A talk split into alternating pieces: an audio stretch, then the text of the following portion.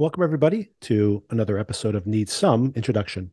In today's episode, Sona and I will be, will be reviewing the new Peacock series based on a true story. And at the top of the conversation, we will be completely spoiler free when we give you our general opinions, but then we will spoil the series. So if you have watched it, stay tuned for that conversation. If you don't plan to watch it and you want to hear additional thoughts, well, then obviously listen to the entire conversation. It's quite a mixed bag, although I don't quite recommend it. Speaking of mixed bags, before we get into that conversation, I did want to somewhat defend the new HBO series, The Idol, which of course is quite a conversation piece right now. And before I get into my thoughts on the show, I don't want to say the show is good or that it will become good.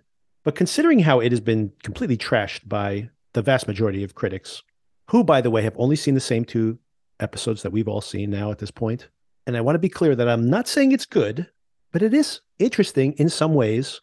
And I do think it is worth discussing. There's only six episodes. So if you are hesitant to jump into it, I would say that wait for final opinions once the whole show has been seen. But if you are like me and are watching it week to week, I do think it's a mixed bag, but interesting. And it does things that other shows aren't even trying to do. If you just want to jump to the conversation, around based on a true story, check the show notes and jump to that point in the conversation. Also, before you dip your toes into this series, just to be clear that it is extremely sexually frank, in my opinion, to its detriment. It is trying to push boundaries rather than investigating some of the issues it raises. And not only is the language and some of the visuals pretty sexually graphic, there's a surprising amount of sexual violence in the show as well. So, buyer beware. It is, however, so heightened that I think it is probably not going to turn that many people off. And what I basically say is this is the same director, showrunner as Euphoria. If you enjoy Euphoria, or you at least can tolerate it and are titillated by that show, then this show has the same level of sexual frankness. So if this is you trying to segue from Succession to the next HBO Prestige series, you're probably going to be scratching your head, as many of the critics have been, or just turned off completely. But if you're a fan of Euphoria and you're looking for your next Euphoria, this may be it. This may not be it, by the way, but I think you at least would want to dip your toe in and experiment. Later in this week, by the way, we'll be covering the sixth, the most recent season of Black Mirror, which is coming to Netflix this week on Thursday. and we continue to cover the Apple TV Plus science fiction series Silo, which is coming to the end of its first season as well. Stay tuned for those episodes. You're the American dream. Rags to riches. Trailers to mansions. You are fucking Jocelyn. Just be you. Easy. I'll just do that.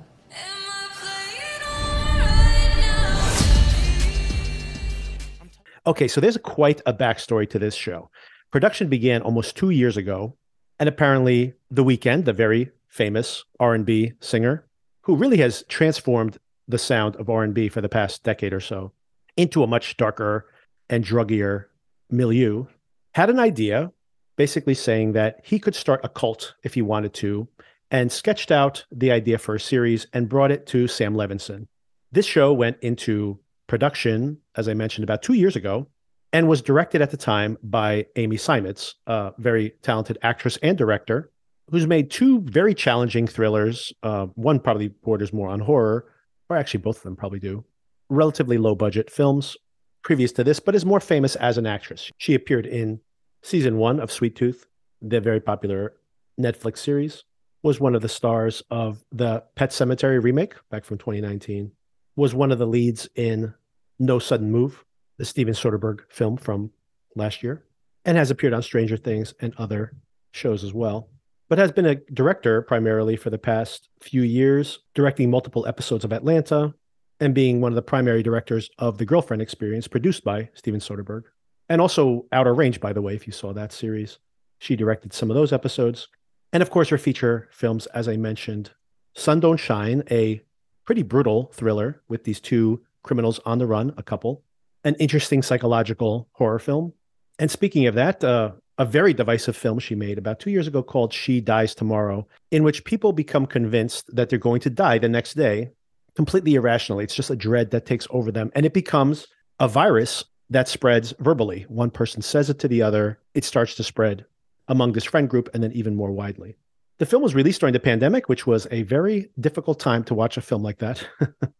I found it really fascinating. I think people really reacted negatively to that film, thinking that it was so grim in its tone. I actually found it to be bizarrely comedic. It was so dour that I think it was intentionally supposed to become a black comedy. And that's how I appreciated it, although many people did not. By the way, Chris Messina does appear in that as well. And we're going to be discussing him later in this episode and based on a true story. And by the way, in that film, one of the best performances in She Dies Tomorrow is Jane Adams, who's friends with Amy Seimetz. And of course, she does carry over into the show we're discussing today, The Idol, as well. So this sounds like an intriguing package. You have the Weeknd transitioning to film work for the first time. He did have a small role in Uncut Gems, playing himself, but this would be his first starring role and in a prestigious HBO series, no less. Seimetz directs the first four episodes and then was off to shoot a TV series, so could not shoot the final two episodes of this six six episode series. So we had this interesting premise for a show. We have Sam Levinson producing and helping write the scripts, along with Reza Fahim, who is the Weeknd's longtime creative partner and also used to run a club, which of course, if you've seen the show, you know that that ties into the premise of the series as well. And Amy Seimetz coming off of this disturbing psychological thriller with a very neo noir visual style seems to be a very good fit if you've seen the Weeknd's videos, for example. He does love to crimp from David Lynch, Michael Mann, and Nicolas Winding Refn, all folks who have defined this neo noir style. So everything seems to be well in place. They shoot the first four episodes. Amy Seimetz moves on to another show. And then things fall apart. They look at the four episodes. It's unclear exactly what happened, but Seimetz's vision of the show either didn't gel or was rejected by the Weeknd and other folks behind the scenes. All of this strife is outlined in an article published by Rolling Stone earlier this year, saying that the show had been turned into torture porn, and it's un- it's vague as to exactly how Seimetz exited the show. But some of the things we discover is that at one point they wanted to bring Ti West, who recently directed X and Pearl, those horror films that got very good reviews last year, to basically direct the final two episodes of the series and to correct what they felt was maybe lacking earlier on. And eventually, Levinson goes to HBO and gets them to reshoot almost the entirety of the show. He rewrites the scripts. Some of what Seimetz shot is used in the series. I'd love to see what that is, be, by the way, because I feel like this show is so schizophrenic from scene to scene. Characters seem to be giving completely different performances depending on at which point you encounter them. So this show, which cost over $50 million, some people say $75 million, was nearly completely reshot, putting the total budget for the series well over $100 million. HBO agrees to have Levinson come in, rewrite the scripts, reshoot most of the show, including the entirety of the pilot, and now we have whatever this is, this Frankenstein baby that we ended up with here. Now, once again, maybe we'll learn more over time, but there supposedly was some friction between Seimetz and The Weeknd, people saying that he wanted to be more central to the plots and that he felt that Lily Rose Depp had become too much of the focus of this series. But then contradicting that, I've heard through some of this journalism that the script always was focused on her and he was always a secondary character. And then we've ended up with whatever we've ended up with here. Okay, so episode one, we kick off and we see the camera is tight on Lily Rose Depp's face. She's playing Jocelyn, a Britney Spears like performer who's just had a nervous breakdown. We discover over the course of the season. It's because her mother has recently died and she was very dependent on her mother, maybe even codependent. And she is unable to function without her. Most of this isn't clear until episode two, but I'll lay it out now because it doesn't really spoil anything.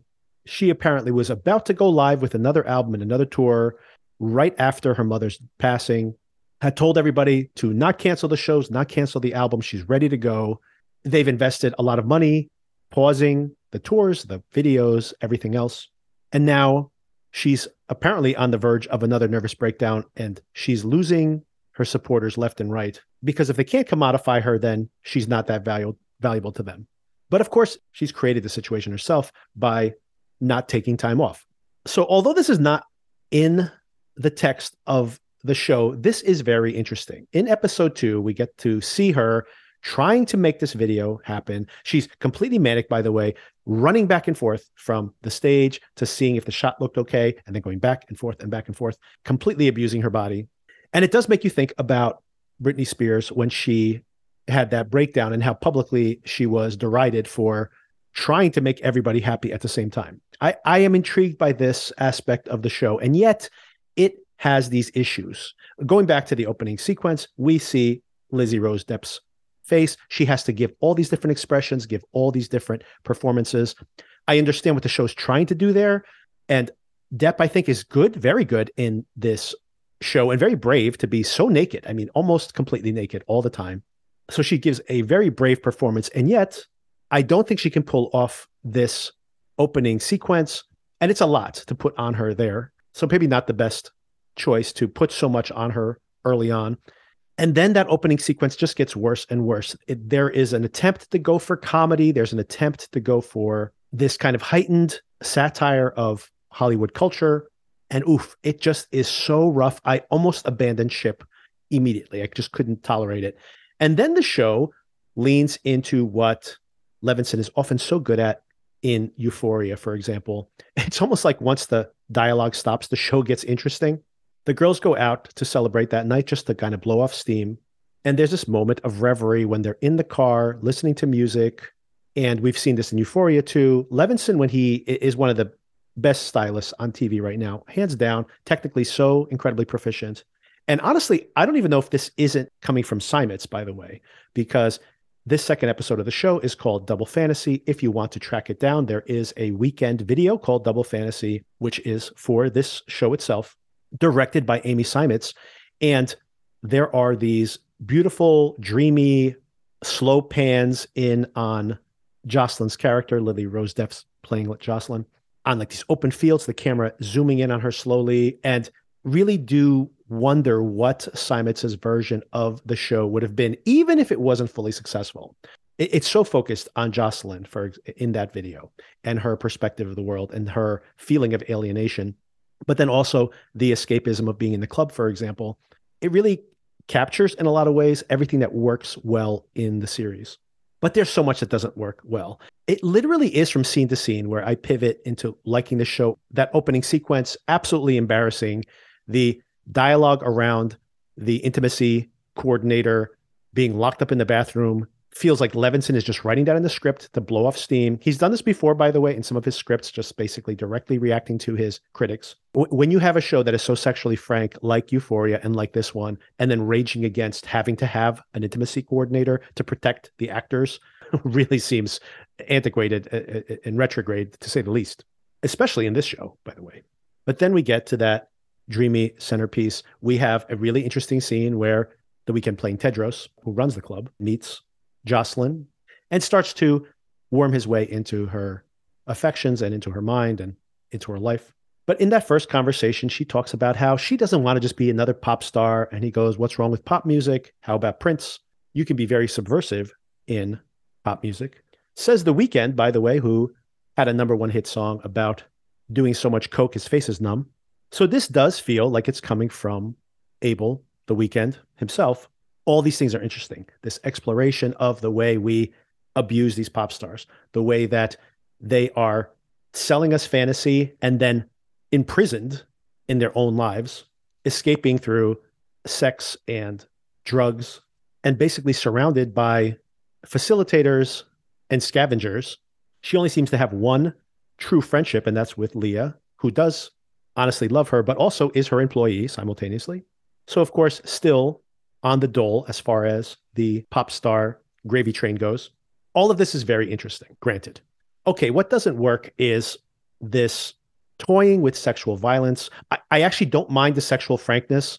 There is probably a scene that will turn off many people in episode two where Jocelyn performs a striptease and, and more for Tedros. I actually thought that this was an interesting sequence. I find that being sexually frank is rare in films and TV nowadays.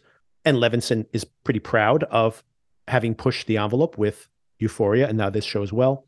And embedded in that sequence itself is that most of sex is actual fantasy. So the fantasy is more important to the sexual act than the sex act itself. What I don't like is that it does start to feel straight up exploitative, commenting on something and then somehow still exploiting the performer makes it all kind of icky. And then Levinson really feels, and, and I'm bringing in a lot of baggage here from watching Euphoria as well, really seems to pat himself on the back for putting it all out there, but it's still exploitative.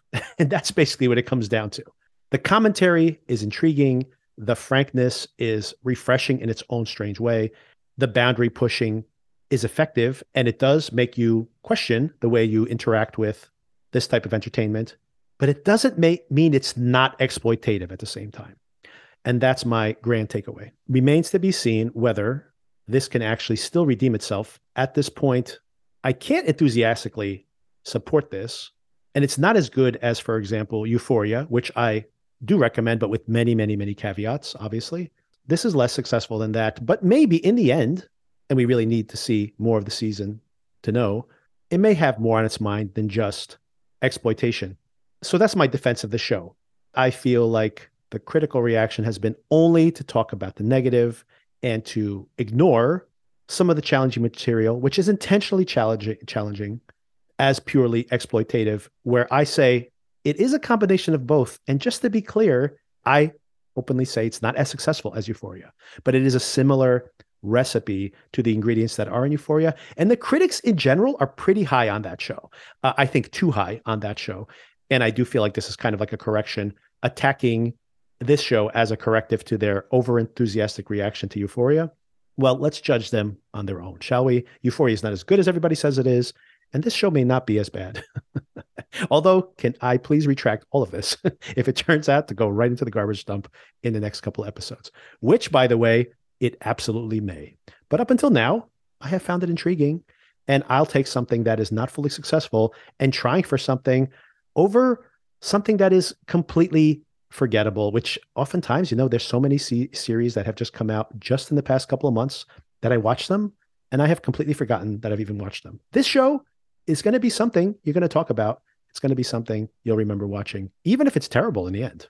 And that's my somewhat positive review of the first two episodes of The Idol.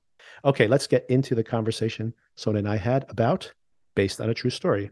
This show comes from some of the creators of The Boys, speaking of transgressive TV series, and it stars Kaley Cuoco and Chris Messina. And it's about a couple who have some financial issues, start a podcast, and get dragged into a local serial killer's murder spree in ways that I won't spoil here. It's available on Peacock, and it's a very short commitment of your time. So check it out if that sounds intriguing. Now, who's ready to talk murder? Do we have to wake up to murders every morning? They're talking about the serial killer that's like basically in our backyard. It is so exciting. LA, it's brutal, especially when you're pushing 50. Bartender's into you. I could be bartender's dad.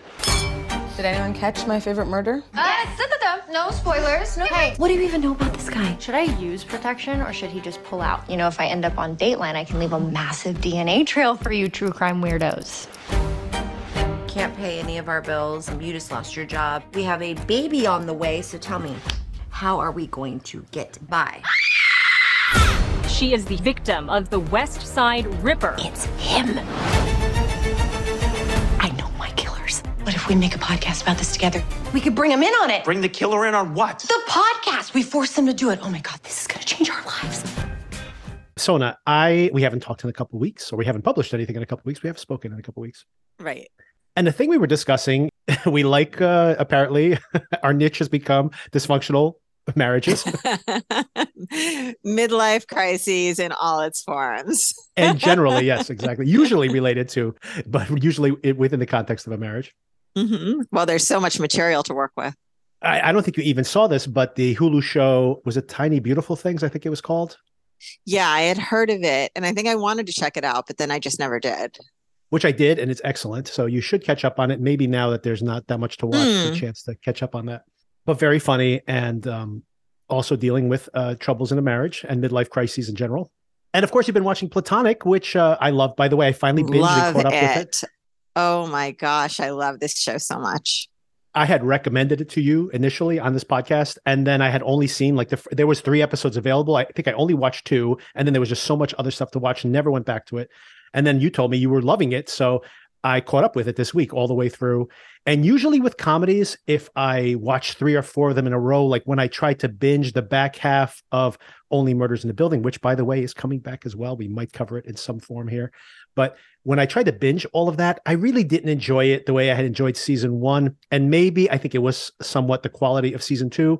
But also, I think, you know, you watch too much of something, it gets too samey. You kind of know the jokes are coming, especially with a comedy. Like if I try to binge a sitcom, it really doesn't work. Anyway, all that is to say that I binged all of Platonic and didn't decide to pause halfway through because I just loved spending time with these characters and I laughed entertaining. and laughed. I Mhm. laughed so much at their shenanigans. Loved every minute of it, Uh, I'm right there with you. especially because I think I caught up through episode five, which I think is the most recent one. And episode Mhm. five was such a great episode. Ah, so fun. I'm so critical of Ted Lasso's free, final season of having absolutely no shape. Characters put themselves in the circumstance. The next episode, they throw it out the window. And what I think was so impressive about this episode five, not only that it continues to be incredibly funny, it could just run almost like a sitcom in, you know, with a lot of improv. You can tell these actors are improving a lot of their dialogue. It really starts to thematically starts to tie things together. There's like a structure and a shape to this whole thing. So I was even more impressed for, you know, what, what was already a very, very entertaining experience. Yeah, I really love it. I think it's great. I didn't even make the connection, of course, when I recommended it to you that it was so secondary in that first episode, which is all I had seen at that time, that she's a lawyer. Of course, her husband's a lawyer also, but that she's kind of dealing with lawyer, I, I guess, issues pertaining to being a woman in law, for example, and having to make that decision of what starting a family or not, and then comparing yourselves to women who have achieved more than you have. And when that kind of starts to become a theme later in, in this or the run, I was like, oh, this must really be resonating with Sona. I will tell anyone who even tangentially brings up the subject, this whole working mom thing is a scam. So, and I, I've said it many times before you can do anything, you can't do everything. And that's true for everybody, not just middle aged women, but I think middle aged women maybe feel it most acutely in our American society. I am waiting for a series, maybe another string of series to come in the future where we deal with middle aged men. There is that show Men of a Certain Age, which I think was supposed to be very good with Ray Romano and Andre Braugher. I think I tried to watch a few episodes of that when it was on, which is quite some time ago, maybe 10 years ago at this point, maybe. Before it resonated, perhaps. Probably would resonate a lot more with me now.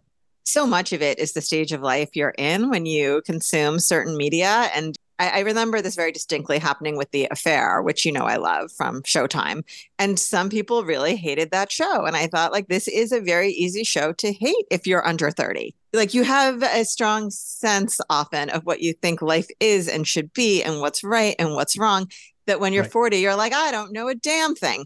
I think it's not only an age thing, which I think definitely matters. I also think there is a cultural aspect to it, also, right? There's certain people who will watch erotic thrillers, for example. And uh, it's interesting. I've been listening to You Must Remember This, uh, which I've recommended to you in the past. It's this podcast by Karina Longworth. It goes into great detail into a specific genre of, of film, for example. And she had earlier in the year Erotic 80s, which was all the thrillers from the 80s, including Mhm. So many and- in the 80s. and now she's doing the 90s and she just got up to indecent proposal which was like her Ah, this is like the culminating episode for her there's yes. more ones beyond that but her grand thesis about the genre is all tied into that film. And she t- brings up the fact that of course it's titillating but then at its core whether the filmmakers intended or not it always has to end with a conservative message that of course in the end they always choose the married life. And for example in Indecent Proposal huge digression here but in Indecent Proposal you know there's the whole idea that she has this fantasy where she wants to be with this rich guy but then of course in the end like true love wills out uh, and speaking of uh the rosies of middle-aged men woody harrelson's character is someone who is dependent on his wife, is being like one upped by this rich Robert Redford character. This idea of like, well, what is his role in life, right? He's supposed to be the provider, but he can't do that. He is aspiring to be an artist, but or an architect, but that's not really panning out for him either. He's really dependent on this woman. She loves him for who he is, but he feels kind of useless. And then, of course, unwittingly, almost like pimping out his wife because he they really need the money right so even though of course this is a fantasy for her also so there's that whole aspect to it but in the end he she chooses him right spoiler alert for a 30 something year old movie but um you know what? I thought this was a huge digression but you know what? It actually ties in to It the show we're going to talk about right now. So let's use Indecent Proposal as a segue into the conversation we're having today which is based on a true story the Kaley Cuoco and Chris Messina, who play a married couple. Similarly to this frustrated middle aged male malaise, we have Chris Messina, importantly, is a failed tennis star. So he actually has this video he watches over and over again on YouTube where he beat Roger Federer. So he had this moment where he could have been somebody great. And I'm sure that's back when he was courting his wife. He was going to be this big shot. He gets injured. He no longer plays tennis. He coaches tennis and then interestingly at the beginning of the series he gets demoted to like the pee wee league because there's a younger guy who's come up who you know all the girls lust over and more importantly not only do they want to hang out with the 24 year old tennis coach but he has them drink cocktails while they play tennis. So basically it's just an excuse to drink in the afternoon. Right. so this is his you know middle age malaise. He feels like he's throwing away his life and losing out to this hack who is just flirting with women and getting them drunk and, and basically undercutting him. And meanwhile his wife is struggling also. She's pregnant. They're expecting their first child. Of course that adds a lot of financial insecurity to and she's struggling to sell real estate in this high-end marketplace. And then a plumber comes into their lives played by tom bateman. They strike up this friendship. Oh and of course there's a serial killer coincidentally somewhat although it ties into the plot obviously. There's a serial, serial killer who's killing these young women in their area. Kaley Cuoco, there's a commentary on middle-aged women, and maybe we should talk about this middle-aged women who vicariously live through following these murder cases, which is actually true and maybe a It's little a disturbing. thing. A, a huge, huge thing. She's a huge podcast fan. Podcasts are always, I mean, it seems to be the podcasters are the bad guys in like all these shows recently for some reason. And she's pregnant in real life, right? Because Yes, good point. they Yes. really show her pregnant body quite a bit, first of all. But also, you know, at one point, and I knew on some level that she was pregnant in real life. And then at one point towards the end, I was kind of like, did we need the pregnancy in this storyline? And then I was kind of like, oh, right, she's really pregnant. That's why. so, you know, I think it would have worked fine without her being pregnant. But I would say that the pregnancy, obviously, she took this role because she was allowed to be pregnant on it. It was just something I read up on after. I think that it does tie in a little bit there because this is an added stress. Obviously, you lose your job and you have a kid on the way, right?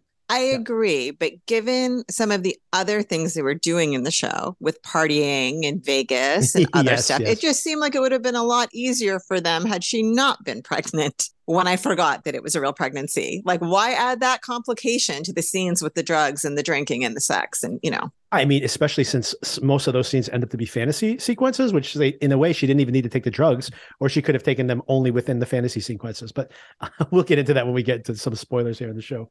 This plumber turns up, strikes up a friendship with Chris Messina. He, he really works on his ego, right? He really starts to feel like he looks up to him. He knows who he was as a tennis star. And this bromance starts to embolden Messina a little bit. There's these murders going on. It's definitely hinted at the fact that Nathan, uh, Chris Messina's character, may be the killer, by the way.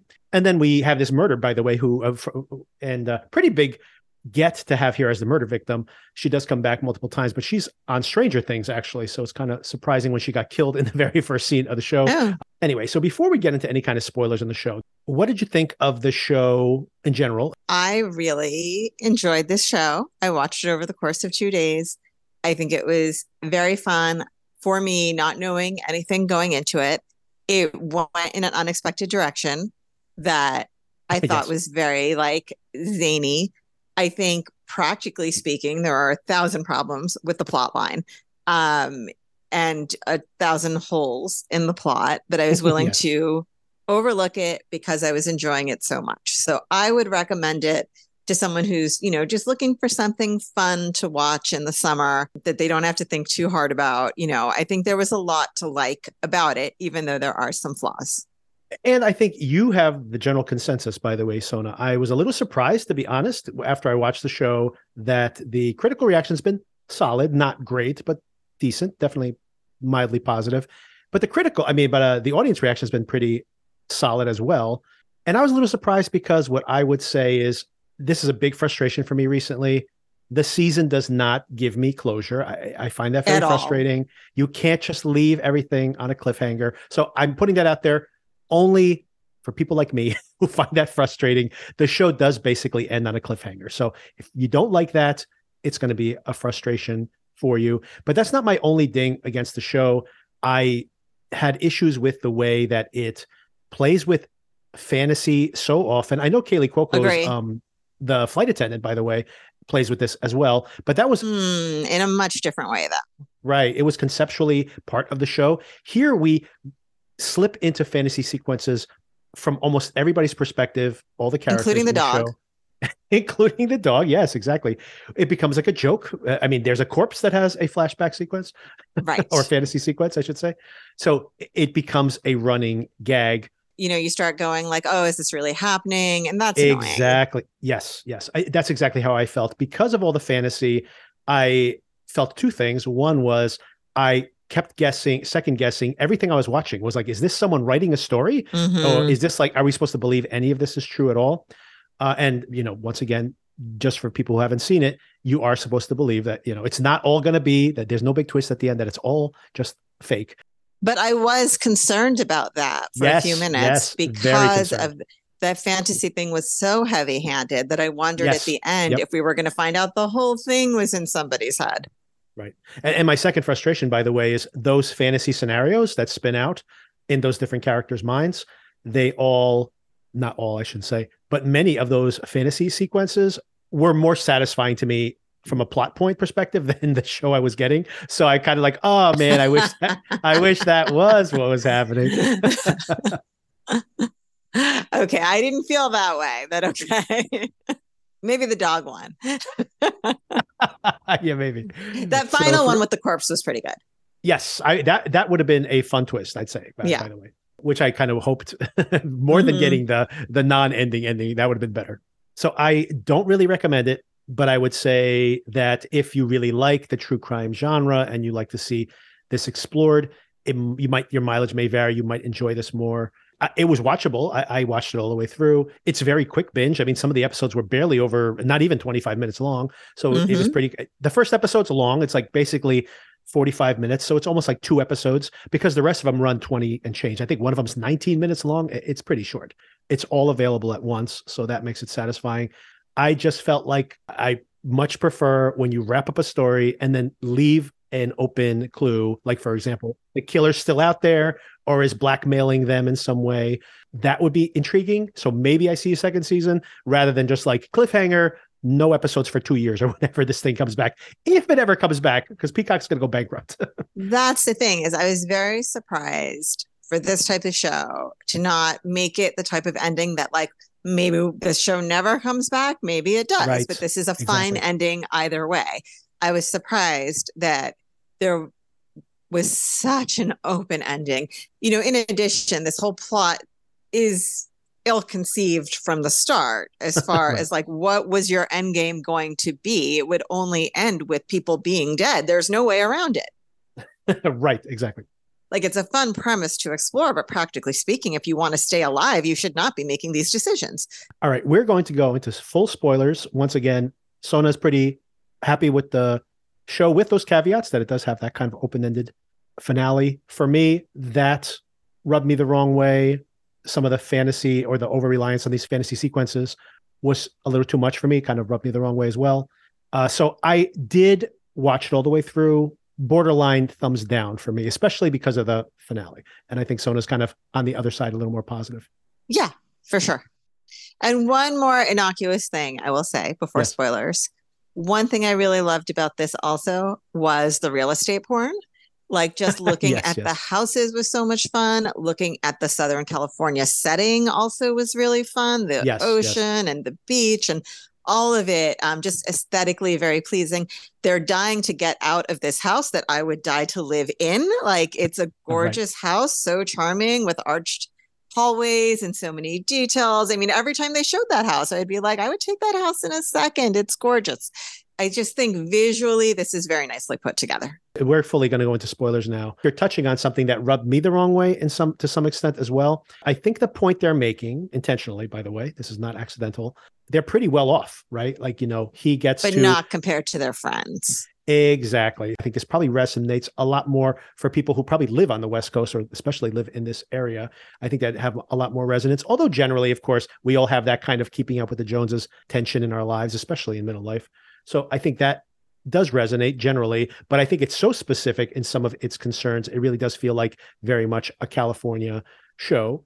That's fair. Specifically, uh, oh, and like let me just get a little more into the, the um, plot now that we're in spoilers. It turns out that the plumber is the killer. This comes very early in the show. And as a matter of fact, I think until episode three, I was like, is he just playing along? Maybe he just wants to get in on the podcast. Maybe he's like a failed actor. So he's playing along to make some money. And for a while there, I thought that he might not even be legitimately the killer. But even that, they pretty much erase that from your mind by like episode three or so. So it's still very early. They could have teased it out longer, and I would have appreciated that more. And then once all the cards are on the table, I mean, for me, they become such despicable people, and I can't come back from that. Especially when the show wants us to feel romantic feeling to- feelings towards them and then sympathy for them after they turn the corner and are fully you know facilitating aiding the bedding a serial killer. Yeah i mean that's what i'm saying like this is a very ill-conceived idea right? Yes, um yes. as i said like what is the end game? Like even if you're you know going working off like you know feeding his ego and he's going to do this for you like right then what? What happens when the, I mean, he has a solution for when the podcast is done that it's never going to finish because he's going to create new content. but, um, you know, assuming that you are a normal human with normal morals, where do you think this is going to end once you know who this serial killer is? You have the power to expose him whenever you choose. I mean, isn't he going to have to kill you at some point? Right, exactly. I'll go with it, right? Like it's a zany premise. It makes for a fun plot and a fun show and I'm willing to suspend my disbelief, but this is pretty crazy pants. Yeah, and I could fix this show, by the way, pretty easily, which is part of my frustration. Once again, this is probably unique to me, but oftentimes, even with good shows and films, I'm always trying to say, well, how would I fix this? And instead of just appreciating what's there, usually it's because I start to, my mind starts to wander while I'm watching these shows if I'm not really, really engaged, right? So part of it is on the creators themselves. But I feel a little frustration because I think you could easily fix this show and resolve the issues I have by, for example, you could have the exact same pilot episode and then they start a podcast or even get goaded into starting a podcast by the plumber who encourages them to do it, knowing full well, of course, that he is the murderer. And then he could frame them for a murder and then he blackmails them into continuing the podcast. Now they have to be friends with him, but simultaneously they're trying to figure out like how do we get out of this situation while still getting all the stuff you get out of that show in the same way without this kind of moral complicity that they have. Unless that's the point of the showrunners, but like I said, they oftentimes make us have to like feel bad that for example Kaley Cuoco's best friend ends up getting murdered. Once again, we're in spoilers here. She's supposed to feel some guilt about that, or we're supposed to feel some sympathy for her. It's like they could have prevented all this. That framing does happen by the end, in a way. Right. Right. With the with the best friend. Absolutely correct. He uses that in that way. I mean, but the sequence already... of events is different. Yeah. correct. And, and I mean, it's not just that the you know the sequence of events matters, which I think does absolutely matter but it also matters from the fact of like their moral decision making, right? Like if mm-hmm. they are um, yeah. pressured into playing along. And it seems to be setting that up, by the way. They have Chris Messina looking psychopathic multiple times. So you can imagine that he starts acting erratically and then he gets framed. And then they start saying, Oh my God, remember you had like that fight with that woman, or you tried to hook up with that girl at the bar and then she ended up dead the next day. All these things could tie in. And it's right there, it's right in plain sight. It's mm-hmm. almost like they had that as potential plots and then they decided to go in this direction And like I said, it makes them so complicit from day one. It makes them, I mean, to me, it makes them not sympathetic characters. I guess the way they get around that is by making all their friends absolutely despicable people. So those are the people who, you know, so far seem to be targets of, you know, the subsequent murders, I would assume. And they've just made them so cartoonish that we're supposed to be okay with them being killed off. But I'm still not okay with it. I don't care how despicable those people are. Which is actually um, very reminiscent of the most recent season of You, actually. Yes, I've heard that, that this is very much like you. Yeah. Yeah. And you know what? Maybe that's where I'm not on the right wavelength. I've heard this described as you and only murders in the building mixed together. I could definitely see that. Since I didn't see this season of you, I guess maybe it is exactly what you're describing, where, you know, we get to hang out with these people who turn out to be dis- despicable. So when they get disposed of, it's okay because it's just for the purposes of the plot. Even that, they needed to make these people really villainous earlier on Mhm. because, for example, the fact that her best friend who ends up dying here is like whatever, like a sexual libertine or whatever, that doesn't make her a bad person.